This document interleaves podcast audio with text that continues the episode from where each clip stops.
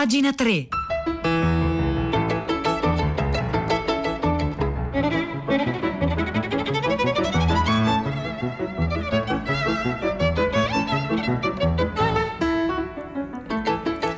Buongiorno, un saluto da Nicola La Gioia, benvenuti a pagina 3, la cultura nei quotidiani, nelle riviste e nel web, 9 2 minuti 14 secondi di giovedì 22 luglio. Noi oggi cominciamo facendoci una domanda che si rinnova ogni anno, ogni secolo si potrebbe dire a che servono i romanzi, solo che chi dà la risposta è un autore diciamo d'eccezione, cioè Mario Vargas Llosa, quale, al quale qualche tempo fa eh, Gallimard, la casa editrice francese, chiese una nuova introduzione per i miserabili di Victor Hugo. Ora Pangea, il sito appunto italiano che traduce spesso eh, cose che altrimenti non arriverebbero tradotte anche da altri giornali, in questo caso appunto eh, dalla, dall'edizione Gallimard dei Miserabili, appunto in questi giorni eh, pubblica sulla sua homepage questa riflessione di Vargas Llosa che scrive a proposito insomma, di Miserabili, uno dei libri più celebrati forse no, della storia della letteratura moderna. Eppure, contrariamente a quanto si potrebbe supporre, scrive Vargas Llosa, i giudizi intorno ai miserabili all'epoca della sua pubblicazione non furono sempre entusiasti.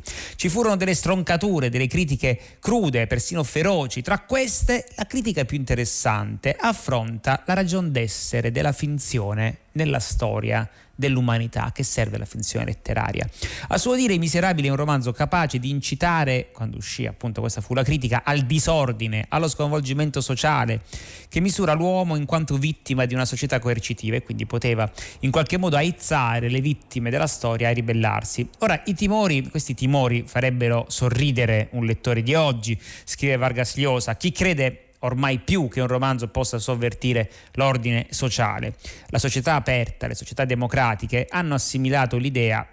al contrario che il romanzo, un romanzo e la letteratura in generale siano forme superiori quanto volete, però di intrattenimento, quindi abbastanza innocue per quanto riguarda l'ordine sociale. Mm, si è diffusa da noi l'idea che eh, leggere romanzi, romanzi sia eh, un'occupazione che, sì, che arricchisce la sensibilità, che stimola la fantasia, però è pressoché impossibile dimostrare che capolavori eh, se non l'hanno fatto loro, come le tragedie di Shakespeare, i romanzi di Faulkner, Don Quixote, Guerra e Pace, abbiano causato un sia pur minimo sconvolgimento politico e sociale. Insomma, questa idea di letteratura come intrattenimento alto ha finito per essere accettata da tutti. E però si può scrive Vargas Llosa, in realtà in qualche modo, mh, se non chiosare, addirittura sovvertire quest'idea, se passiamo dalle società aperte alle società chiuse e quello che vale per, eh, per, queste ultime, in qualche modo ci dà un significato anche per noi che viviamo nelle democrazie di che cosa siano veramente i romanzi. E cioè, si chiede Vargas Llosa, vale lo stesso assioma, cioè il fatto che i romanzi siano innocui dal punto di vista sociale nelle società chiuse, religiose o politiche? L'istintiva sfiducia nei riguardi della finzione come pericolo per le menti non è soltanto prerogativa degli inquisitori spagnoli. Le dittature di ogni tempo hanno stabilito sistemi, scrive Vargas Llosa parlando dei miserabili di Victor Hugo, hanno stabilito sistemi di censura per arginare sempre, la creazione letteraria e la sua libera diffusione. E in questo fascisti, comunisti, fondamentalisti e dittatori militari del terzo mondo sono equivalenti, cioè non credono che la finzione sia intrattenimento, piuttosto è una mina intellettuale intellettuale ideologica che può esplodere nella mente e nell'immaginazione dei lettori, per non parlare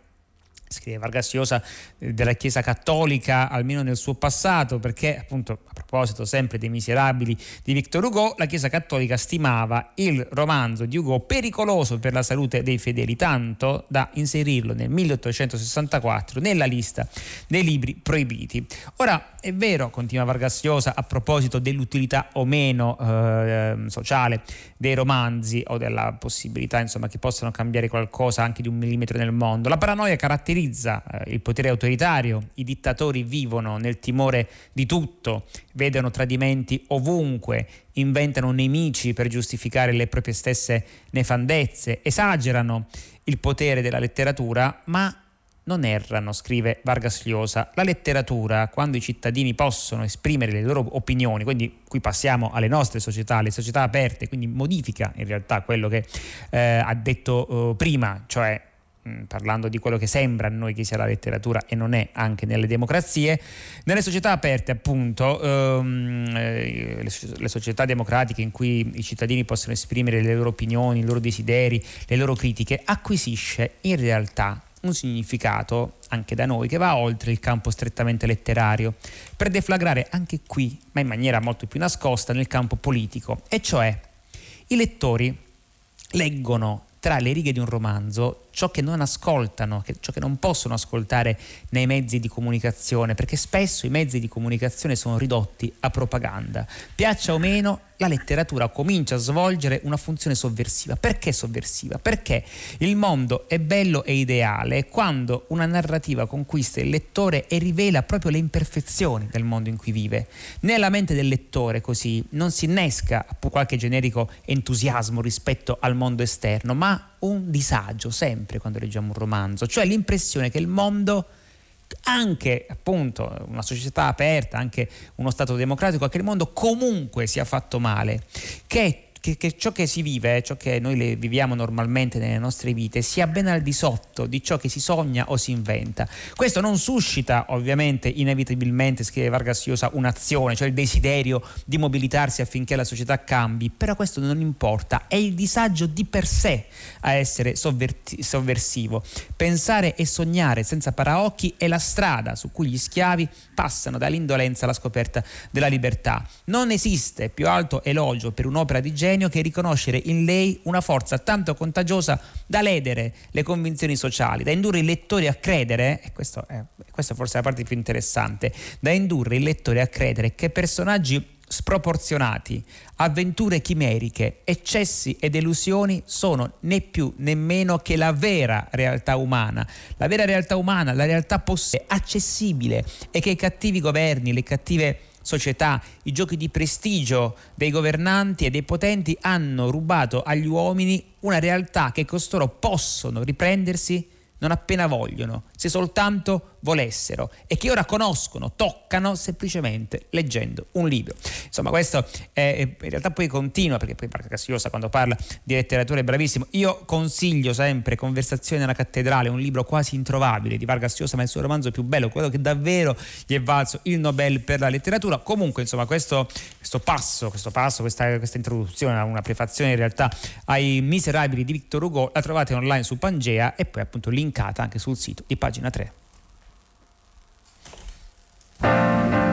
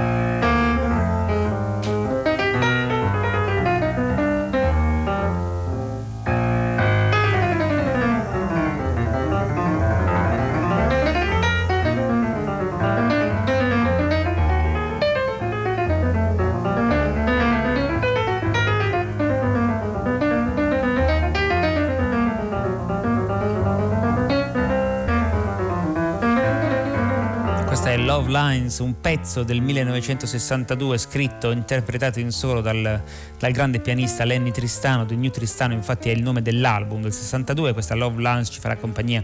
eh, per tutta la puntata di pagina 3, mentre abbiamo in linea Pietro del Soldà per tutta la città, ne parla in onda a partire dalle 10, buongiorno Pietro. Eccoci Nicola, buongiorno a te, le ascoltatrici gli ascoltatori di pagina 3. Noi questa mattina continuiamo un po' un discorso iniziato ieri sul eh, popolarità di un fronte che forse non è giusto definire Novax ma Ni-Vax, cioè degli esitanti, di chi aspetta, di chi antepone la libertà individuale eh, rispetto all'importanza per la comunità che tutti siano vaccinati in vista di quel traguardo a cui tutti dovremmo tendere, cioè l'immunità di comunità cosiddetta. Paolo da Roma, un pediatra, è intervenuto stamattina a prima pagina per esempio per parlare di eh, vaccino per i bambini eh, che alcuni negano dicendo come molti leader politici, soprattutto a destra, che non serve, non serve neppure per gli under 40, eh, si dice con affermazioni del tutto infondate dal punto di vista scientifico e molto pericolose perché come ha giustamente ricordato Paolo, ma noi su questo tema torneremo alle 10 perché evidentemente c'è bisogno di farlo ancora questo discorso, più circola anche tra persone che poi non sviluppano sintomi, più il virus si rafforza e soprattutto varia e torna a essere minaccioso anche per chi è vaccinato. E come mai cresce questo fronte? Come mai una parte politica in Italia, ma non solo, sposa e in qualche modo anche alimenta le esitazioni intorno al vaccino? Dalle 10 in diretta, a te la parola Nicola. Grazie, grazie Pietro del Soldato 335 5634 296 per venire appunto anche eh, per il tema di tutta la città ne parla. Oggi sul Fatto Quotidiano Pino Corrias ricorda una stagione proprio poi passata agli annali anche per le polemiche della Biennale di Venezia, cioè quando a Carmelo Bene venne affidata la direzione del Biennale, della Biennale Teatro, era l'anno 1989, Carmelo Bene aveva 52 anni e riuscì in qualche modo a a, sedurre. Eh, scrive Pino Corrias i, i burocrati che mai altrimenti avrebbero affidato la direzione della Biennale, del Biennale Teatro all'epoca a un personaggio irregolare appunto come strano per loro, i loro occhi come Carmelo Bene che però aveva tanto di carisma e tra l'altro aveva, veniva da una serie di grandi, di grandi successi, la lettura d'Antis eh, dalla Torre degli Asinelli a Bologna, oppure un Pinocchio rivisitato in maniera veramente eh, stupenda. Però appunto poi andò a finire malissimo, in realtà racconta Pino Corrias, anche se la trovata di Carmelo Bene, anche qui era spiazzante quanto interessante, cioè che cosa sarebbe dovuta essere quella biennale teatro che però non abbiamo mai vista, allestire in laboratorio, questo era, due tragedie da trasformare eh, appunto in, come solo Carmelo Bene avrebbe potuto fare, erano il Tamerlano di Marlowe e il Bafometto di Klossowski, con tutte le spese poi di produzione ben allineate, questo era il progetto, la regia, gli attori, i costumi, le scene, le prove, ma rigorosamente senza mai un debutto in pubblico, perché da quando è per le plebi l'arte è diventata decorativa, diceva appunto Carmelo Bene, e dove c'è il mio teatro non c'è spettacolo, infatti il teatro senza spettacolo si chiamava un, un testo molto interessante, appunto uscito forse per Marsilio se non mi ricordo male, eh, proprio sul teatro di Carmelo Bene. Andò a finire eh, malissimo, querele contro querele, quindi non ci fu neanche l'allestimento senza pubblico di queste tragedie, quindi rimase soltanto sulla carta il, il progetto. Ecco che cosa ci siamo persi, potremmo dire, anche se non avremmo potuto vederlo, come ecco, tra le cose che ci siamo persi c'era anche un Don Chisciotte, vado a memoria, che avrebbe dovuto realizzare Carmelo Bene insieme ad Ali e ad Edoardo De Filippo, però purtroppo il film che avrebbe dovuto produrre la RAI e non, non andò mai in porto, chissà che cosa sarebbe stato. Comunque il, il, riassunto, il, riassunto, il racconto estivo di quella, di quella biennale mai tenutasi, lo scrive oggi Pino Corrias sul Fatto Quotidiano.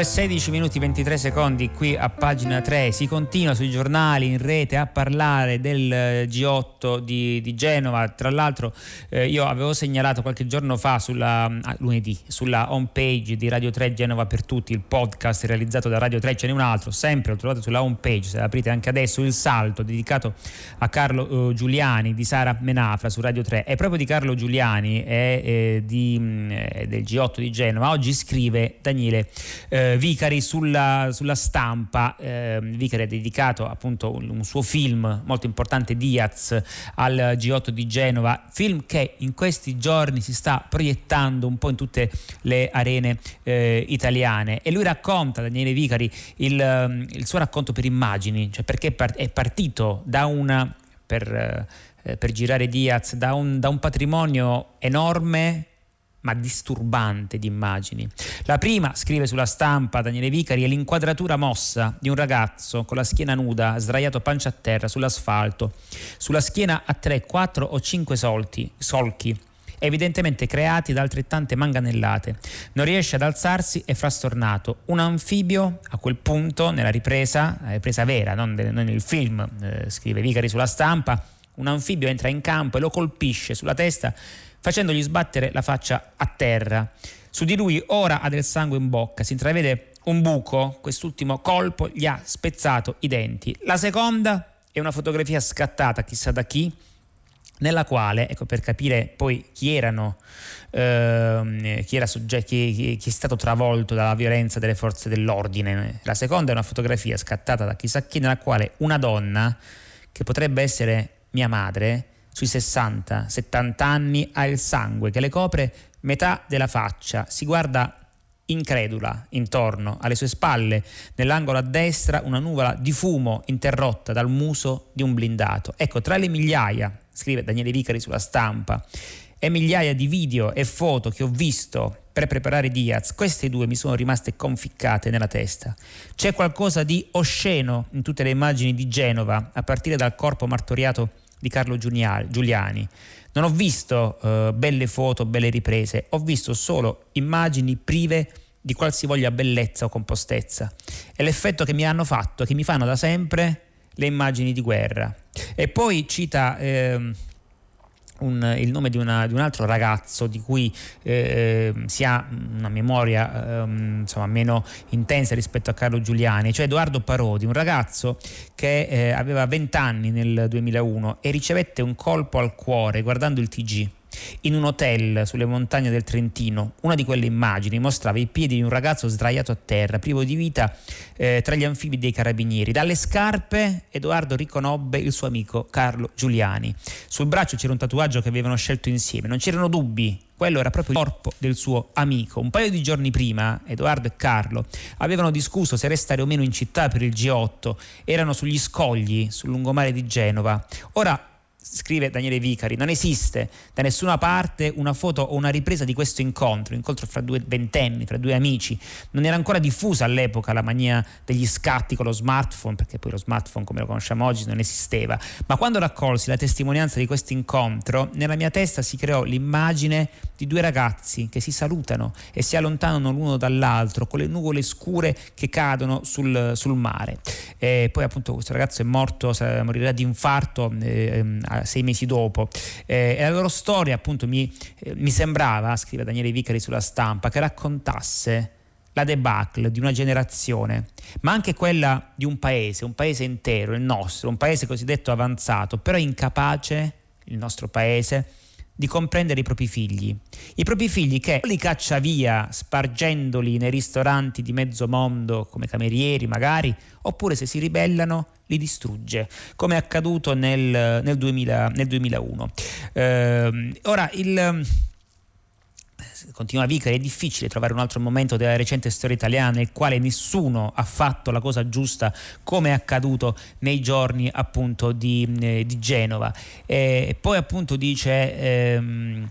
il leggendo gli atti si indovina lo sconcerto, lo sconcerto degli, eh, degli, inquirenti dinanzi a testimonianze delle parti offese, proprio nella descrizione minuta delle azioni contro, contro i corpi. Ora la cosa più sconcertante anche da parte di, eh, dei, dei, pubblici ministeri che si sono occupati eh, del, del, caso è appunto descrizione, eh, il fatto che questi uomini e queste donne, cioè la sensazione che questi uomini e queste donne, cioè eh, gli appartenenti alle forze dell'ordine che hanno caricato in maniera bestiale, la sensazione che questi uomini e queste donne siano avvezzi a praticare certi metodi e lo fanno con distacco, senza alcuna empatia per le loro vittime, quasi siano addestrati a compiere quei gesti e quei soprusi. I PM faticano a trattenere l'indignazione e si trovano, si trovarono di fronte a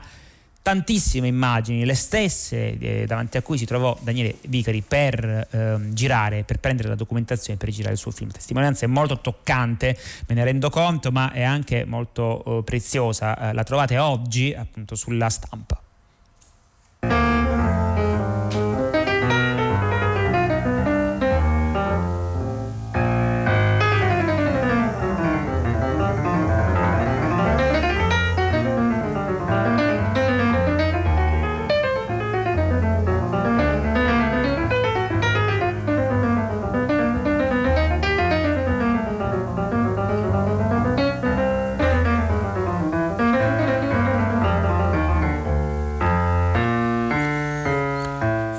Tornato in libreria I cani del nulla di Emanuele Trevi, fresco vincitore del premio Strega, ne scrive Nicola Cosentino su Tura, eh, dice a un certo punto di due vite, il libro grazie a cui ha vinto lo Strega, Emanuele Trevi scrive qualità umane o letterarie, vai a distinguere, I, capola- i, capolavori sono sempre delle secrezioni organizzate, come se un corpo fosse capace di sudare cristalli o coriandoli al posto delle informi gocce. Questa della parola, come pietra filosofale, come ponte alchemico fra pensiero e materia, è una suggestione che nell'opera di Trevi si affaccia spesso. Ora appunto questo, questo romanzo, I cani del nulla, fu la prima prova narrativa di Emanuele Trevi. Qui appunto l'incauta relazione fra creatori creature che dà eh, diciamo il via al romanzo si consuma fra eh, appunto um, fra un marito, una moglie e un cane, eh, una creatura Gina appunto che è al centro del romanzo di Trevi Cani del nulla, una creatura che non ha mai passato tranquilla cinque minuti interi della sua vita. Eh, e poi appunto eh, quest'opera non è un'opera che segue una trama, scrive appunto Nicola Cosentino, eh, un'idea ne partorisce un'altra, un'idea contraddice conferma l'idea precedente, quindi insomma è un romanzo eh, che si svincola appunto dall'idea eh, di, di, di, plot, è come se seguisse un ritmo jazz, sempre appunto ehm, dei motivi sospesi eh, e improvvisati. E poi c'è da questo punto di vista l'ambizione eh, che, che, che, è quella propria di tanti romanzi, eh, cioè di immaginare che delle storie minimali, la storia di un marito, di una moglie e del loro cane, visti nella loro quotidianità, in realtà appunto se eh, colto bene fra le righe ciò che altrimenti sarebbe invisibile, visibile delle nostre esistenze, della nostra quotidianità, diventa appunto un elemento poi eh, universale. È come se Trevi fosse l'allievo, sua moglie la compagna di banco se fossero a scuola e la loro cagnetta Gina con le sue misteriosi manifestazioni da Dio minore è la maestra, è il tinello di casa, la scuola. Quindi sì,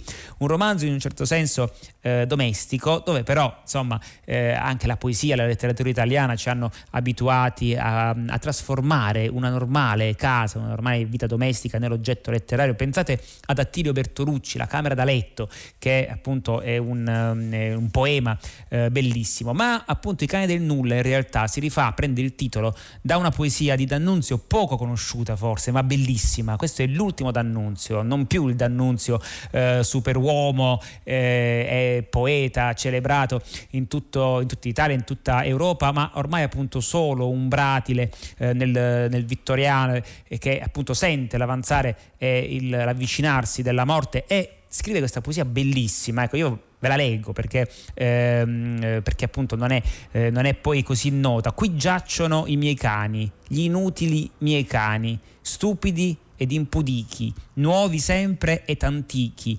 fedeli ed infedeli all'ozio lor signore, non a me, uom da nulla, rosicchiano sotterra nel buio senza fine, rodon gli ossi i loro ossi, non cessano di rodere i loro ossi, vuotati di medulla, ed io potrei farne la fistola di pan, come di sette canne, io potrei senza cera e senza lino farne il flauto di pan, se pan è il tutto e se la morte è il tutto. Ogni uomo nella culla succia e sbava il suo dito, ogni uomo seppellito è il cane del suo nulla. Questo è l'ultimo Gabriele D'Annunzio che dà appunto il titolo ai cani del nulla, il primo romanzo di Emanuele Trevi che esce proprio appunto in questi giorni di nuovo in libreria e ne scrive sulla lettura del Corriere della Sera Nicola Cosentino.